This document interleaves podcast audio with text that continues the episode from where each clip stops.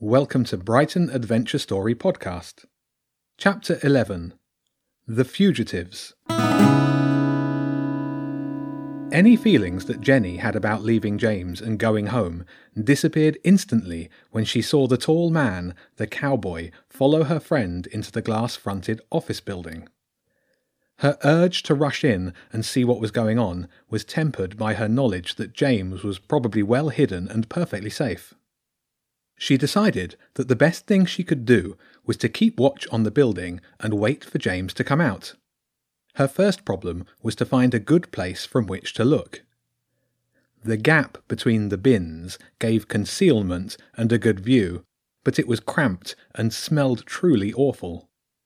A shadowy doorway would be ideal, but none were deep and dark enough for both her and Teddy. And just standing on the pavement would attract attention from passers by or any more drop lifters in the vicinity. The best solution that Jenny could come up with was to do the thing that was most normal during lockdown keep walking Teddy. She started doing laps up the road to the crossing near the pie shop, down the road to the hardware store, walking as slowly as possible, all the time throwing as many glances as she could toward the office building.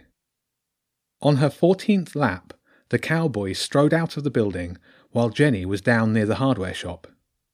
He didn't so much glance in her direction, just disappeared down an alley that led toward North Street. Jenny made her turn and went carefully back up the street. She wanted to get back to the building entrance, but didn't want to risk bumping into the cowboy. He might be hanging around outside. She passed the alley, no sign of him, but there was a movement behind her.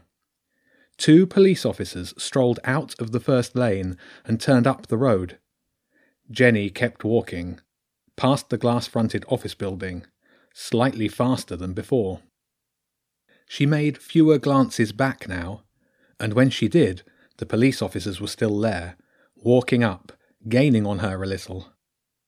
Rather than turn at the pie shop, she carried on up the hill to cross the next road and keep going. Her plan was to cut through the little patch of green and circle round the block to the road with the smelly bins on it. As she stepped into the road, the noise of a car engine made her jump. It was the first car that she'd seen moving. She stepped back on the pavement to wait. You all right, miss? a voice said from behind, one of the police officers. Fine, just walking the dog, she said. She wanted to keep walking, but it might have made her look more guilty. She turned and quickly added, For my daily exercise. It's a little late for that, the same voice said. It belonged to a dark haired woman in uniform. Next to her was a shorter, squatter policeman. I didn't get a chance earlier, Jenny said, wishing that she'd walked faster to avoid the police. And Teddy was restless. I was just going home. Home, eh?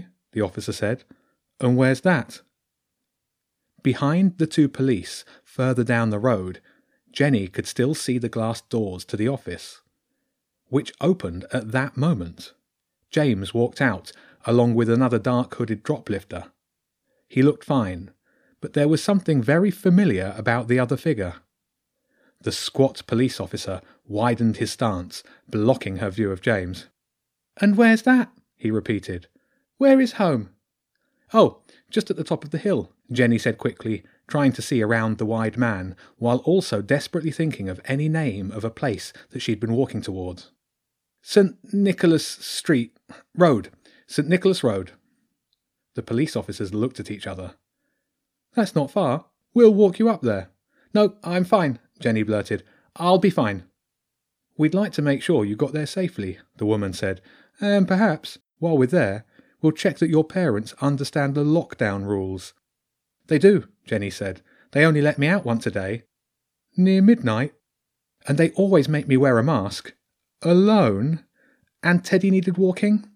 In the middle of town, alone at midnight?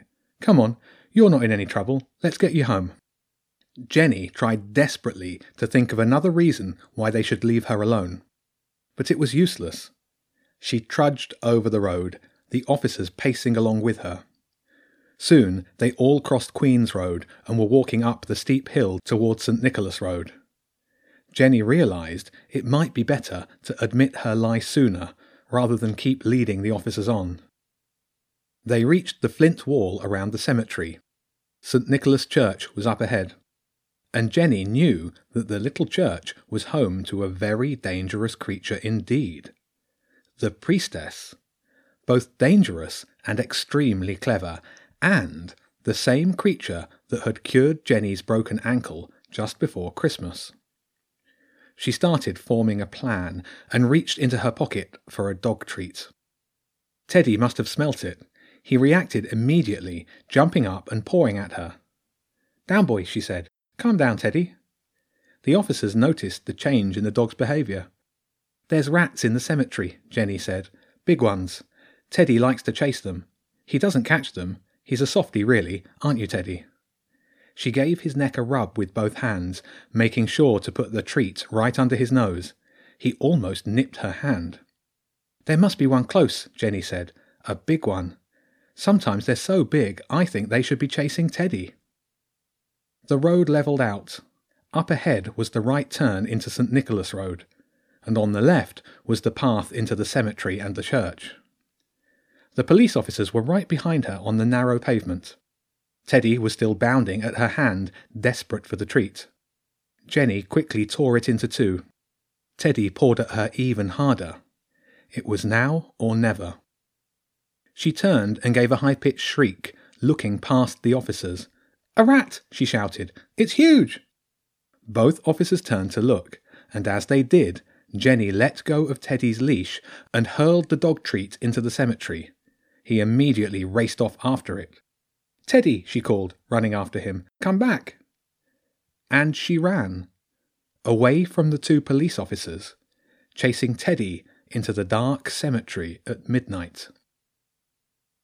Rather than going straight after the dog, Jenny dodged around a bush and then crept as quietly as she could around a corner of the little church. She swung her rucksack round and opened it as she got to the wall she wanted. She had just run away from the police. Never in her wildest dreams did she ever think she'd do something like that. Her hands were shaking as she rummaged in her bag for two items. She almost dropped her torch, pulling it out, but managed to get it the right way round and turned it on through a closed fist to dim the light. She was at the right wall and found the mark she was looking for. Three claw marks scratched into an old brick. Turning the torch off, she tapped the stone with it, as quietly as she could, but also hard enough that she hoped the priestess could hear.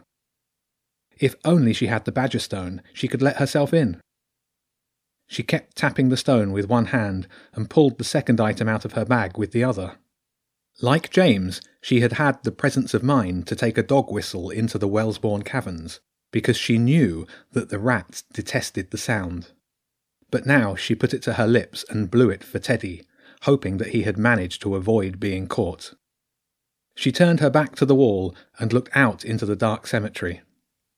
All the time she kept tapping with the torch and blowing on the whistle as hard as she could. She waved the other half of the dog treat in the air. Come on, Teddy. Hear the whistle. Smell the treat. Come on. The path past the church was quite close, but she was partly concealed by an unkempt privet hedge. The path was lit by a dim orange streetlight. She could see the first row of graves either side of the path, but nothing much beyond. Then Teddy bounded into view, darted across the path, and skittered up to Jenny. She gave him the other half of the treat. He's over here, the squat officer called. Jenny heard his boots on the path. He went this way. Come on, priestess, Jenny thought. Open the door. Open the door. The police officer's footsteps were joined by the other officer. They were right on the other side of the privet hedge and moving along the path. In another second they would be able to see Jenny pressed up against the church wall. Did you see the girl? Two shadows flickered on the path. No, but the dog ran across it up here. It should be right around. This was it. She saw the arm of the squat officer appear through the leaves of the hedge, and then his shoulder and the back of his head. And then he was gesturing an arm toward where Teddy crossed the path. And then he started to turn. and then the wall opened up, and Jenny and Teddy were swallowed by blackness, along with the soft plushness of a thick velvet curtain. The hidden door swung shut before the police had a chance to see them. Jenny heard Teddy whimper and brushed, and she brushed back the heavy curtain. Come on, Teddy, she said, moving through to the room beyond. But Teddy was planted firmly to the floor, whimpering near the wall that was also a door. Oh, it's you, the priestess's voice called, measured and calm as always. And I see you've brought us a tasty midnight snack. Us. Oh, dog, another voice said. It was jovial and also regal. I haven't had a juicy canine treat in years. Jenny left Teddy whimpering and turned to see, at the far end of a cosy science lab, the priestess sitting on a high stool, wearing her pristine white lab coat. And next to her was another badger, a great and powerful, if a little grey, beast, wearing a pair of beach shorts and a Hawaiian shirt. It was the king under the fort. He's not a snack, Jenny said firmly. He's my next but one neighbour's dog, and he's had enough trouble today with polecats and rats to last him a lifetime. Surely he could spare a leg for a hungry old badger, eh? The king under the fort said, hopefully. Certainly not, Jenny said. And why are you down here? I didn't think you ever left the hill fort. The king grumbled a mumbled response. It's a sore point, the priestess shook her head gravely. It's not that big of a deal. I mean, there's not much that can be done against that man and his pre-eminent friend, after all. What do you mean? Jenny asked. The blasted long man, the king said. No business coming into Brighton and messing with the balance of things. What's he done now? He's kicked me out of my own home.